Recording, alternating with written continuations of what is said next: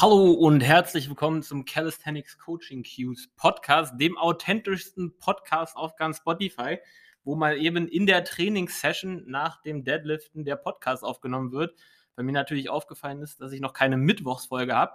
Wenn ich aufs Datum gucke, ist heute Mittwoch.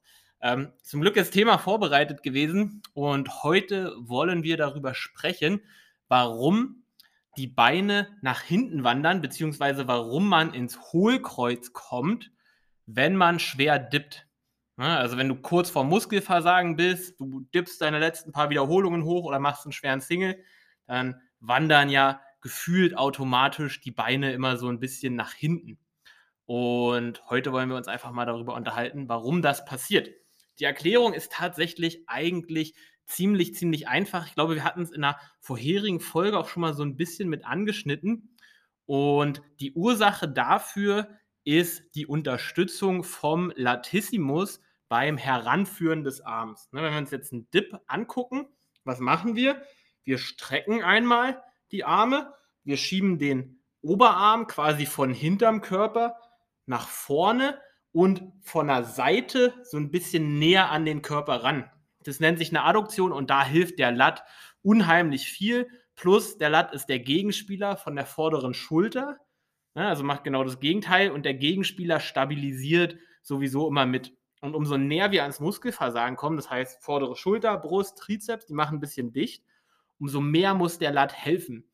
Und wenn der Lat extrem anspannt, der geht vom Oberarm bis runter zum Darmbein, also zur Oberseite eurer Hüfte, also über die äh, Fascia thoracolumbalis geht er dahin, der geht nicht direkt dahin, aber er verbindet ähm, quasi das Darmbein und den Oberarm. Und wenn der jetzt extrem spannt, der Lat, dann zieht der natürlich unten an der Hüfte und zieht die sozusagen nach hinten. Ne? Zieht dich in ein Hohlkreuz mit rein.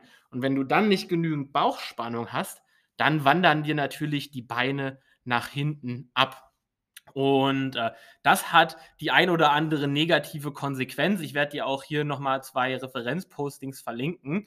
Die erste negative Konsequenz ist nämlich, wenn du von der Seite rauf guckst, wenn die Beine nach hinten wandern, indem du ins Hohlkreuz gehst, dann kreierst du dir kurz nach 90 Grad im Ellbogengelenk so einen fiesen Sticking Point, weil die Beine gehen nach hinten, vielleicht auch das Gewicht ein Stück, dadurch verlagert sich dein Gesamtkörperschwerpunkt auch weiter nach hinten. Das heißt, der Abstand vom Körperschwerpunkt zur Schulter, der wird größer. Und wenn dieser Abstand größer wird, entsteht mehr Drehmoment in der Schulter und wir müssen mehr Kraft aufbringen, um diesen Punkt zu überwinden. Jetzt sind wir aber schon total am Grinden. Das heißt, die Kraft werden wir nicht haben. Damit kann man sich also zum Beispiel ein One-Rep-Max-Attempt komplett zerschießen. Man hatte nicht genug Bauchspannung. Der Lat kickt rein, die Hüfte geht nach hinten und man hat sich den Rap versaut. Das heißt, super, super wichtig, weil dieses Phänomen wird immer passieren, weil der Lat nun mal assistiert, haltet den Bauch fest, spannt den Po an, haltet die Hüfte sozusagen in einem Posterior Pelvic Tilt, also so ein bisschen nach hinten geklappt, ne? dass du also den Bauch angespannt hast, das Becken rotiert sich nach vorne, klappt sich also nach hinten ab.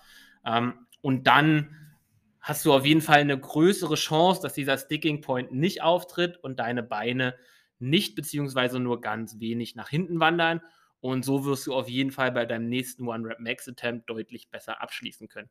Das heißt, ich fasse nochmal zusammen. Warum wandern die Beine nach hinten? Ähm, das ist an sich jetzt kein ähm, technischer Fehler in erster Linie von dir, sondern das passiert automatisch, weil dein Lat assistiert beim Dip. Und wenn der stark assistiert, dann spannt der und dreht sozusagen dein Becken weg und dadurch kommst du in ein leichtes Hohlkreuz um dem, so gut es geht, entgegenzuwirken, unbedingt den Bauch angespannt lassen und den Po angespannt lassen, dann kreierst du dir im Training nicht so diesen Sticking Point.